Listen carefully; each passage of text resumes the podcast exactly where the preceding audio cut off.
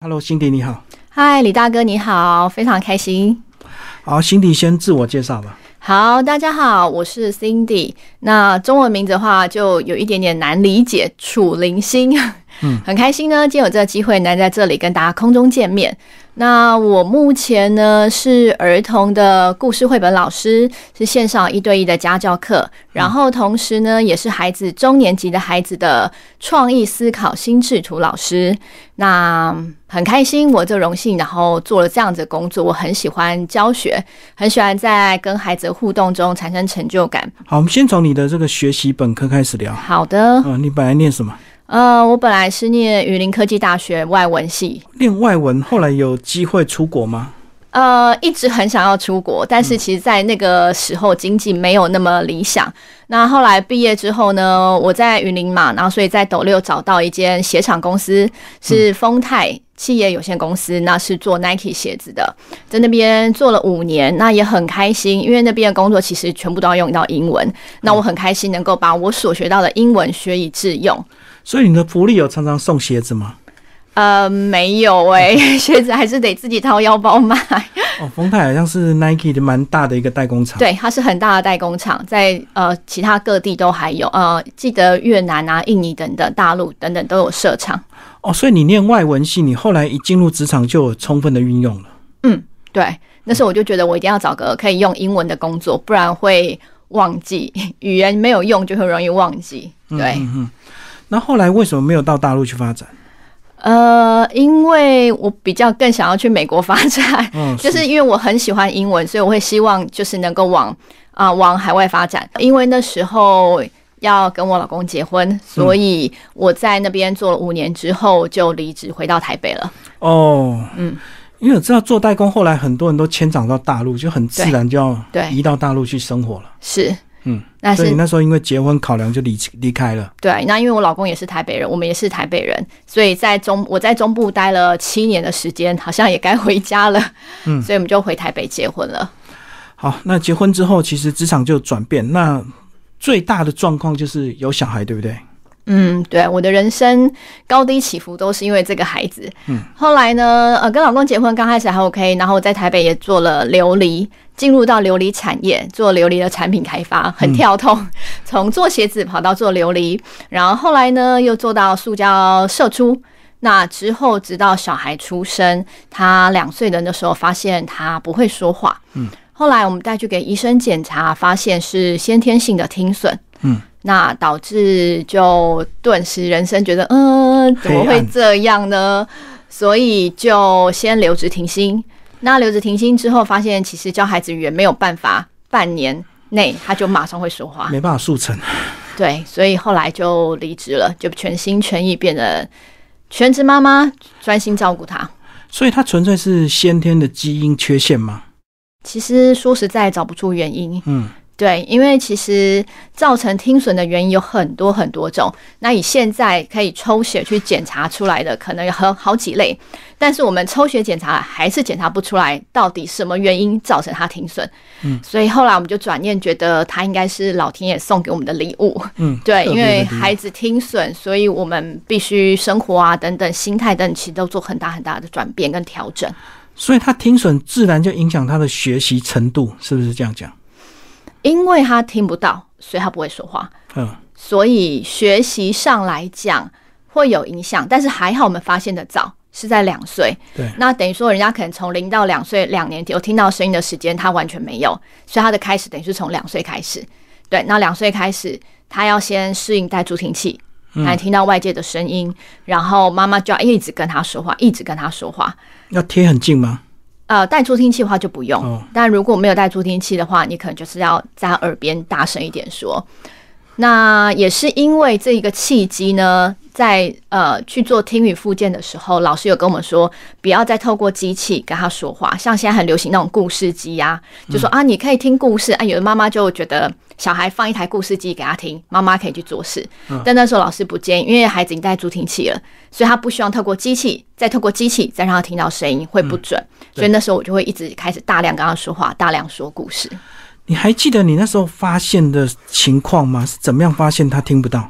嗯，那时候我一个同事请一个语言治疗家、语言治疗师来我们家帮他看看，说会不会是舌系带过短或是什么原因导致他都不愿意说话。哦，那那时候语言治疗师在我们家，他们很客气，他没有说什么。但是后来他跟我的同事说，我同事辗转跟我说，叫我带他去看耳鼻喉科检查听力。然后我们第一第一个反应就是为什么？就为什么要检查听力？因为在我们全家都是正常的听力状况下，不会想到说孩子是听力有问题的。嗯，然后去了马街做听力检查，检查出来答案呃结果都是 fail 的，都是叉叉叉。然后医生就问我们说：“你你觉得你孩子听得到吗？”然后我们就觉得听得到啊，就是我们可能在正常人来接触这件事情，我们就觉得听得到啊。然后医生说：“看，你看，全部都是 fail 哎、嗯，那那时候我老公就不太相信，因为他觉得以他电子工程师嗯出身背景，他就觉得啊会不会是耳塞没有塞好啊？会不会是就是有什么其他原因导致他可能是 fail？那后来呢，我们又去了振兴再做一次听力检查，对，但那个听力检查是要孩子睡着的，就是比较客观了。因为之前可能如果孩子动来动去，怕耳塞掉或什么，那后来在振兴的时候是睡着做骨导测试，那就跑机器跑出来就证明他可能要到六七十分贝他才听得到，嗯哼。所以就确定了他是听损儿这件事情。哦，所以你们一开始只是以为他不太会说话，嗯是检查声音，后来才发现是因为。嗯，听听不到所以他没办法说话。所以你过去在跟他互动，你都没有疑惑吗？这个问题问的非常好，每个人都有问我这个问题，因为因为之前孩子我们都全职爸妈刚开，始会叫啊，那他就会我们用手势啊，比如说，哎、你哦过来过来，有没有？你会用挥手过来。那我们回家，因为平常是婆婆带，那婆婆可能就是，哎、有吃有有有睡，就是基本的照料。那我们也没有多去察觉。那回到家其实也晚了，就跟孩子玩一玩就睡觉。所以其实真的没有发现到这件事情。那一方面是他的听损可能也不是到非常严重，因为有的孩子是很严重听损，是要飞机飞过超大声他才会有反应。但因为他是他测出来是中度，但是因为台湾手册拿的是轻度，所以就是介于哎、好像有好像没有之间，所以不会那么容易被发现。检查出来就要治疗了。就是带助听器，没有所谓的药物治疗，因为这个不会好。就是他是就先天缺陷就对了。对对对，所以就是带助听器，让他听到声音，这样就 OK。然后，所以那时候有去雅文基金会，还有去妇联听障基金会做听语复健。好，那带助听器应该也有很多选择，你们应该有试过很多品牌吧？怎么去选择助听器？这个就会依赖助听器公司的人员专业的介绍。哦，然后一开始就让孩子，他会可能推荐儿童适用的有几款，对，然后以当时我们经济能力比较可以的，然后跟孩子听起来的音质也还不错，因为一开始他不会反应，所以他没办法告诉你音质好不好。所以我们一开始可能带一些比较基本的阳春款，先让他熟悉有声音进来。嗯，后来等到他要上幼儿园的时候，可能你的功能要好一点，可能要有些降噪效果等等之类。所以当他上幼儿园的时候，我们有再帮他换一款比较好一点。那其实这种东西真的就就跟手机一样，当你今天用了 Apple 的时候，你觉得超好用，你就回不去原本的那种基本时代。对，所以我们也没有一开始就冲很高，就慢慢来。那也是针对他的需求，对。然后，但是我们发现，原本用最阳春款的，跟之后的再好一点的话，它其实有些注音的那个音，就是也听得比较清楚，也就可以发的音发的比较清楚，其实有差的。哦，我懂。他听得越细致，嗯就更能够帮助他的发音跟学习，就对。嗯对，所以这个就是好坏的差别。嗯嗯，那他到什么时候他才自己慢慢有感觉哪个是对他比较好的帮助？没有这么明确，因为我们就是直接幼儿园帮他换一款，就带到现在了。哦因为其实助听器的价格也不便宜，哦，是是。对，所以我们就选了它符合他现在需求的，然后就带到现在。不过它不是电子产品，它不会有寿命吗？呃，就是要定期保养，哦可能就是要三四个月回去定期保养，看有没有流汗啊造成的腐蚀啊、锈蚀等等这样子。嗯哼，所以一直持续保养就可以一直用就对了。嗯，对，基本上是。好，那后来是发现学习有比较缓慢，对不对？因为听不清楚，自然学习就慢。嗯，还好哎、其实后来没有，因为后来我们就积极努力一直追，所以他后来可能也就是跟孩正孩子一样正常的去上幼儿园，他不需要特别去上到一些可能那种呃特殊班，还都都上正常的班级这样子。所以一切都是因为还好你们发现的早，对，所以他学习并没有迟缓太久。嗯嗯嗯，对，嗯没错，然后现在已经完全正常。正常对，哦，好，那你就开始展开你的副业了，是不是？也应该说这是一个因缘际会，就像我刚刚提到说，因为他不能听人声讲故事，所以我要一直说故事给他听。然后刚好那时候有个朋友，他生了孩子，他觉得说我超级会讲故事，但可能对新手爸妈来讲，就觉得啊，故事绘本就一两行字，讲完就没了，我要干嘛？就他们不太懂，就是对新手爸妈来说，其实念绘本可能有一门大学问，所以他就请我去当。孩子的家教，故事家教，然后说故事给孩子听。所以那时候就是当他们专属的故事家教到府到府去，然后一周一次。那在一个小时课程内呢，我就会呃设计六本到七本的绘本，然后还会一玩一些专注力的游戏。那因为那时候其实陆续有进修上一些课程，想说，哎，那孩子专注力可以怎么加强，可以怎么帮助他等等，学一些教育理论就对。对，然后就刚好用在那个故事课程上面，这样子。所以，因为要帮助自己的小孩，就意外找到你的天赋，没错，对，然后变成你的斜杠啊，对对对对对，李大哥说的真好，没错，一切就是这么这么自然的发生。好，那说绘本到底有什么技巧？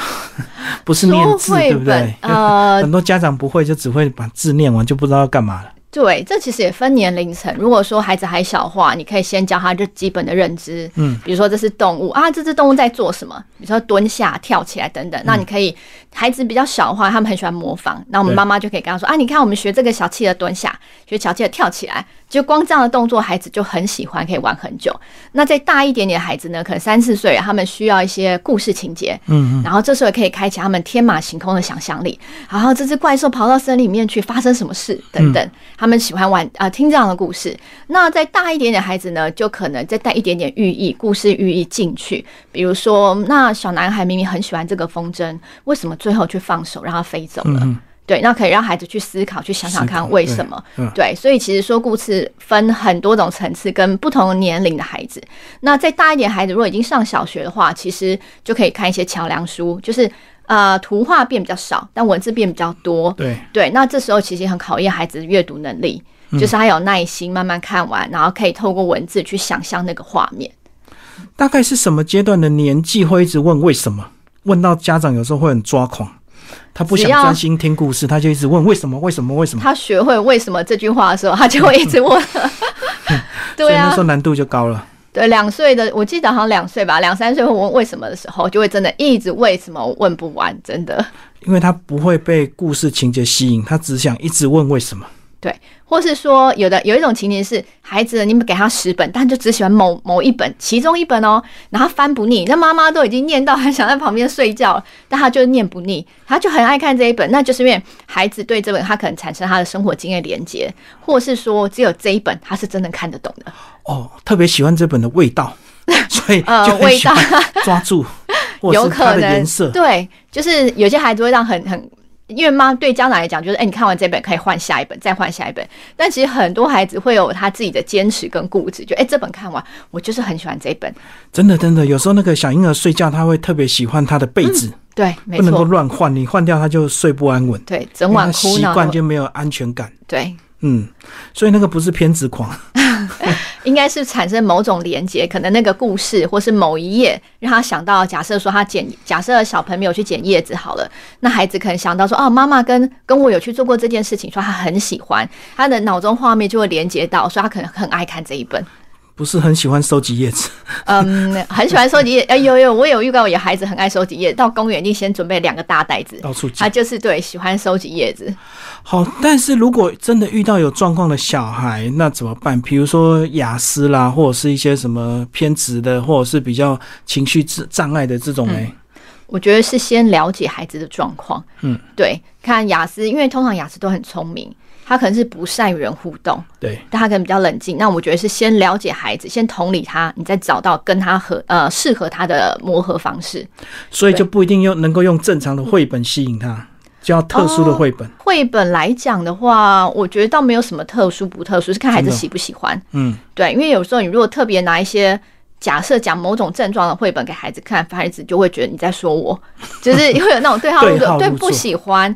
所以我觉得一样啊，他们一样跟正常孩子一样，他们也是喜欢看书啊，只是他们可能特别爱看科学类，特别爱看昆虫类、恐龙类等等。对他们可能会对某一类有特别执着。那我觉得就是找他喜欢的去看。所以意思就是说，还是可以正常的对待，只是要特别注意他的。感受跟嗯反应，就对，嗯因为他可能会特别的激动嘛。有时候对。嗯，听到特定的情节，对对对，所以你可能要先了解孩子，他可能不喜欢什么。所以像我，如果像有家长找我做故事家教，我都会先问说孩子有没有特别害怕什么，或是喜欢什么。因为毕竟第一堂课都会先投其所好，我要知道孩子的程度、孩子的语言程度、认知程度等等。当然，先尽量避免他不喜欢的东西。嗯，对，也是会先深入了解。但目呃，目前大部分家长都说还好，呃，没有特别害怕什么这样子。或许他根本还不了解，他只能说还好啊，对，我因是为没有陪伴到那么深嘛。对，好，那你讲这么多年，你现在想要回头念个教育硕士吗？嗯有这样的进修计划吗？目前没有这样的计划，因为我觉得现在我其实有进呃，还是有进修一些其他课程，比如说像全脑开发，哦那就是我自己还蛮喜欢的一套课程。因为当初进修专注力的时候，然后发无意间发现了这个，我觉得哎、全脑哎、很酷，就很想知道孩子的小脑袋瓜里面到底在想些什么。嗯，然后就上了全脑啊，然后当然全脑就包含很多可能有专注力、观察力、逻辑力等等。那我也从这堂课程中去找出一些我觉得还蛮喜欢、对孩子很重要的部分，然后把它变成课程去教孩子。那我现在是更享受跟孩子教学互动的过程。所以已经就跳脱纯粹绘本的分享了，就要更全面，对不对？对，目前学龄前的脑开发，对。嗯，对于大一点的孩子来讲，因为对小一点孩子全脑开发，可能有些东西他们还蛮没有办法 catch 到，但是对大一点的孩子，目前我 focus 是在中年级的孩子，就可以玩很多东西，比如说呃创意思考啦，嗯，比如说一个圆形可以变成什么？好，那我们限时九十秒，我们来想想看哦，就一个圆形哦，那比如小朋友可以把它变成太阳，然后变成灯泡，哦变成轮胎，变成甜甜圈。这个大家在家也可以跟孩子玩玩看。那因为现实的原因，是因为大脑你如果有现实有点压力，其实你可以做得更好啊。时间快到，时间快到，对。然后想想看，哎，你还有什么可以做这样子？那孩子都很喜欢玩。那其实这个孩子觉得在玩啊，无意间就是启发他创意跟思考能力。你觉得大概要经过几次才能够看到小孩显著的改变跟进步？就是如果以这个全脑开发这样的一个策略方法，呃，我目前做的是我最主要 focus 在心智图，嗯，所以是创意思考加心智图。那是当然从一开始的课程，然后到最后，呃，大概十堂，可是我可以看到孩子他。知道怎么去抓重点，怎么去归纳，因为现在对家长来说，可能全脑是很扩散的。但如果中年级孩子他毕竟要上高年级，他想要去抓重点，家长都会很担心孩子抓重点的能力。所以我当初是把全脑思考里面的那一套的创意思考跟心智图拿来做结合，开发这样的一堂课程。所以就是对中年级，对中年级一开始的话呢，我们可能会玩归纳分类的游戏，所以对对孩子来讲很容易会有成就感。比如说，呃，说到海边会想到什么？然后大家讲海边、海啊、风啊、沙子啊等等，诶，就是先发散式的思考。那最后呢，慢慢慢慢我们会玩抓关键字啦等等，然后到最后的时候呢，还有办法把重点抓出来。然后跟想到的枝干画出来，那其实这就是种心智图呃的概念在里面了。你会聚焦在中年级，是因为他即将面对高年级的一些课业压力吗？呃，也是。然后一方面是当初第一波台湾第一波疫情来的时候，那时候就全部人待在家，那总是想说，哎，可以跟女儿玩点玩些什么？那我觉得哦我上了这么多堂课，其实我自己可以把它内化整理一下。后来呢，我就请女儿跟他们班的同学一起线上课来玩，然后就自己设计了几堂课跟大家玩，哎，就反应不错。那我就把这样的课程内容啊，还有上课状况 PO 在粉砖，结果大家我就说哎有没有兴趣？那因为那时候跟疫情大家都在在家闷坏，就很多人报名，对 对。也是这样意外开启，我说，哎、原来这个好像还是可以，这堂课还蛮好玩的，就可以变成是我自己独有、独创的创意思考心智图课，也是从那时候开始的。那因为那时候小孩就是三三年级要升四年级，所以就是东西内容就是否那个年纪去做设计的。嗯嗯，然后就意外找大家进来，就受欢迎，对然后就变成你的常态性的课程。对，没错，哎、所以小孩都是你的礼礼物哎、对，没有他才不会有，也不会有后面这一切，的所以我。妈都很讶异，说我怎么会有如此大的改变？因为我从以前是做业务经理，然后 PM，然后到现在是老师。所以这样讲，如果你的小孩当初出生是正常的状态，你不一定会往幼儿教育这一块去发展，对不对？我觉得应你可能还是在走你本来的职场，对本来应该就是做业务这样子，就是变成是职业妈妈。就不会自己跳下来了，就可以托个托儿所就好了嘛。对，没错。疫情过后有没有打算实体啊？呃，有，我之前有开过一次实体的课程，那未来也可能再恢复实体嘛，有很希望，因但是为实体的互动还是更好，对不对？对，其实更有温度。对，然后呃，因为之前就是有个家长在粉专看到，然后特地很感谢那位家长组团去找他其他周遭的家长，然后在暑假期间就特地指明要开实体课程。所以在暑假的每每周六，我就上台北，就帮这群孩子上课。那这群孩子上课很都很喜欢，因为毕竟实体我可以看到你写字的内容状况，对、嗯你或是你卡在哪里。我说好，那现在做这个活动，诶，但有些孩子卡住了，那我就可以知道说，哦，他卡住的点，或是他应该怎么写才对的，其实都是可以很及时的。嗯，对，所以我很喜欢实体课程。实体课程的家长要干嘛？在旁边好。问题。实体课家长呢？我本来说，哎呀，家长可以去喝咖啡，结果家长也太想学，所以实体课家长全部坐在旁边。对，所以就从头到尾哦，我大概那时候上了七堂课，然后家长都坐在旁边。嗯，那我也很很觉得这些家长很厉害，但有些过程就是有家长互动。对，比如说像你你不会觉得有反而有压力吗？嗯，一开始我有点吓到，因为我本来以为家长会去喝咖啡，全部离开比较好嘛，让你专心的带小孩。对，然后后来我有跟家长沟通，那家长希望，因为他们觉得说这课程比较特别，而且可能学完之后回去，他们可以知道怎么去引导孩子，所以他们这样想在旁边观察见习，对，所以全部每一堂课都是家长在旁边这样子。然后后来就变成有些就可以亲子共同学习，是这样子吗？对他们希望回去可以亲子共同学，因为毕竟心智图这个东西其实也需要引导跟练习，不太可能今天上完课回去马上就精通，因为还是需要思考跟抓出脉络的。对啊，需要梳理的，所以家长都很想要学这这一块。所以你后来也坦然面对家长一定会待在旁边 的这个模式，对对对，已经习惯。嗯，对所以后来有增加家长参与的这个形式吗？他们就自己来就做好了。那个实体课只有开一次，那因为后来我就搬家了，所以目前也还在找开实体的机会。不过目前我有在小孩的安亲班上课，嗯有在小孩安亲班一样是帮低年级上故事课，然后帮中年级上心智图这一块。那你这样意外就变成幼儿教育专家了。就是刚好啦，对，一切人生都是很美好的意外。未来如果这个解封之后，当然实体课程就会越来越多啦。嗯，那你自己有主动想要规划，或者是把它变成一个比较长期的一个课程吗？有，这也是我想做的。因为一次体验毕竟效果有限，对不对？嗯，对，因为它毕竟也是需要，因为思考会一直在进步嘛，对人的脑袋思考的想法也会一直改变。那我会觉得说，哎，这堂课程很短，那其实线上课的孩子有上完我的课，妈妈就说，老师你可以开进阶课吗？然后我就好，我努力生出来。那所以在暑假的进阶课呢，我有开一个四堂的进阶课，是针对孩子学习的方法。比如说，呃，记忆记忆力好了，我们可以用什么样的方法？因为以后他们可能高年级要记的东西很多，嗯你可以用身体来记，比如说头上有什么，眼睛有什么，就是用身体记忆法，对，或是用不同的方式让他们玩，他们觉得很有趣，就是等于说教他们方法。那所以也有家长在反映说，哎，那是不是可以再再多一点？那这肯定是后续我要再去研发、再去想的，可能再加一些逻辑啦、观察力进去的，让整个课程更丰富这样子。然后一听又有家长问说有没有对成人的，因为他们也想学，哎，你怎么知道？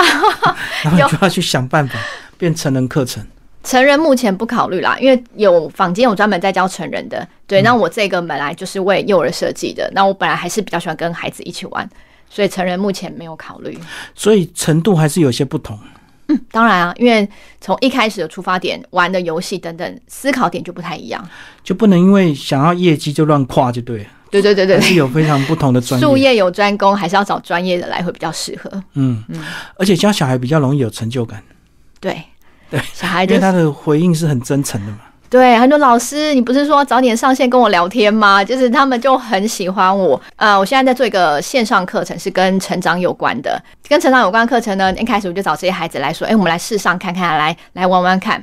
然后那个孩子很好玩，他上了我的进阶心智图课，他那天知道我邀请他再来上课呢，他就跟他弟弟说：“弟弟，你好好长大哦，你乖一点，你长大之后我再介绍这老师给你。老师人很好。”就妈妈在旁边喝咖啡就差点喷出来，觉得这段话好小大人，然后只是还姐姐还跟他讲说，之后我再介绍老师给你，嗯，很好笑。好，你打算有录这个能够线上回看的课程吗？一开始有这样想，但是还没有开始做，原因是因为我觉得第一个是互动，对，少了互动啊，变成你自言自语啊。因为他今天不是像讲故事这么简单，我讲你听，接受完就结束。嗯，但是如果是思考课程的话，我需要你的互动。比如说我讲到桌子，你会想到什么？我我需要你及时的答案。那可能也会想到椅子，因为桌子跟椅子是一对。那如果我讲桌子，你讲到筷子的话，那我就会很想知道，诶，为什么你会想到筷你就想子？问嘛，那就不能够单纯的单向所以的录影很看。难做做对，很难做这个。因为我之前一开始有打算做这样子的部分，但我觉得思考课其实真的有难度。对他如果没有回应，你也不知道原因啊。因为每个孩子回答真的是不一样啊。嗯像上次我问他说，呃，讲到乐器想到什么？有孩子说讲到直笛，我说哦好，你讲到直笛很合理，因为学校有直笛课。然后直笛之后讲到老师，我正好想要送医院哈。直笛想到送医院，为什么啊？因为我们班都拿直笛敲同学啊，吐来吐所以去。对啊，所以你看这个会有这样的答案很有趣，但是你看不是每个人都会有这样的答案，有的直笛下一课可能接小提琴，因为他有学小提琴，所以这是跟每个人生活经验还有他的连接有关，所以我觉得很难做单方面的录影回放课程。好，最后还是跟我们提一下，你这个后来也加入东杰，有做这个儿童成长管理师，对不对？是先讲一下跟你这个本来的本业，这个有什么样的一个互补？这个其实也还蛮有趣的，是一个很奇妙的因缘，嗯就是刚好我家教孩子的妈妈呢，跟东杰生意的某位朋友呢是很好的闺蜜，然后有一次呢就介绍，然后诶发现我们应该还蛮 match 的，就介绍我认识，然后呢就有这因缘机会加入了东杰。那我觉得东杰的初衷很不错，是希望帮助孩子长高，嗯，但是我觉得孩子要长高，其实要靠自己的意愿，嗯。有像我跟我我跟我女儿说，哎、你看你现在坐在第一排，哎，你要长高一点啊，你会当 model 啊，当明星。她就很现在小小五、小六都很爱这种明星。对，她说我慢慢长不行吗？为什么一定要这么快嘞？哦，啊，为什么我一定要像他们一样呢？女生女明星有很矮的、啊，那个某某某一百五，她也不是当明星？嗯，她就马上这样吐槽我了。所以我觉得，在孩子本身意愿很重要，跟你自己的觉察力。那其实这个就跟我现在教育孩子其实有点相关，是我想教孩子思考能力嘛。哦，你自己要觉察能力嘛，你知道你想要的是什么。嗯，所以我现在在设计一个是线上的成长课程。嗯，那一样呢，透过问答，就是跟我心智主课很像，透过问答，然后跟孩子说，要让你知道说你今天吃进去的东西是什么。嗯，那很多孩子都乱吃啊，对，自己身体不顾啊，然后妈妈在旁边啊，不要吃太多糖，不要什么。那与其这样，那不如就诶、一样设计课程，跟你们一起玩，然后可以教你说，诶、那我们来猜猜看，什么东西有蛋白质？嗯那孩子知道什么是蛋白质吗？哦如果我没有加入东杰，其实我也不知道蛋白质对孩子来讲这么重要。是，所以你看，一个大人都不知道，那孩子怎么会知道？我女儿今天早上在那边玩 Google，就 Google，请问苹果有蛋白质吗？然后我跟我老公就说 Google 就说苹果没有蛋白质，然后他就问 Google 芒果有蛋白质吗？嗯，对，那所以表示孩子一个五年级的孩子他也不知道到底什么东西有蛋白质，是，所以我想要透过成长卫教的课程，去让孩子知道你今天吃的东西是什么。那你如果想长高的话，你可以靠你自己怎么样帮助你自己长高，是启发孩子的觉察能力。对，哦，我懂，让他了解更多，他才知道为什么要长高，或为什么要吃一些食物对身体是有帮助，嗯，而不是大人强迫命令式的。对啊，因为有时候都是皇上不急急死太监，或是妈妈很急，看到孩子哎、可能跟孩其他呃朋友有差距，然后就会觉得啊，那来喝个中药啊，或是来做点什么。那我觉得其实大家有正确的观念，就可以不用那么辛苦。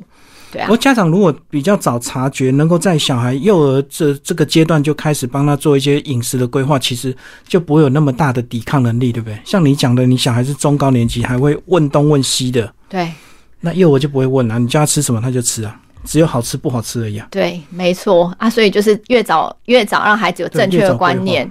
对，嗯像我们嗯，我女儿的朋友啊，她他们就是爸妈们身高没有很高，所以他们很在意孩子要长高，非常介意在意孩子吃糖，然后就跟孩子说，你吃糖就会生长停滞两个小时。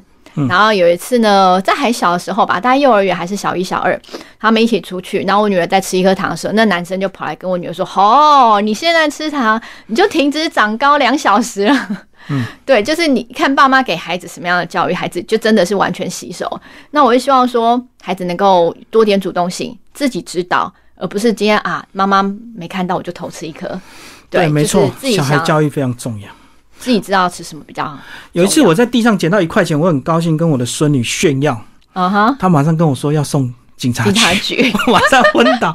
早知道我就不要告诉你，我捡到一块钱。这样很尴尬。那一肯定就是家长有教，学校有教，就是捡到钱、捡到东西就是要送派出所，拾金不昧，理所当然的认为。对，所以这样讲，其实家长的观念先改变最重要。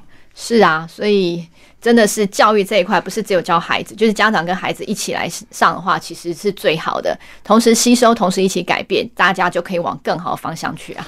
哦，刚好又结合你的专业，可以把成长变成你的课程设计之一，嗯，对不对？对，嗯，好，谢谢辛迪为我们介绍他的故事。好，谢谢。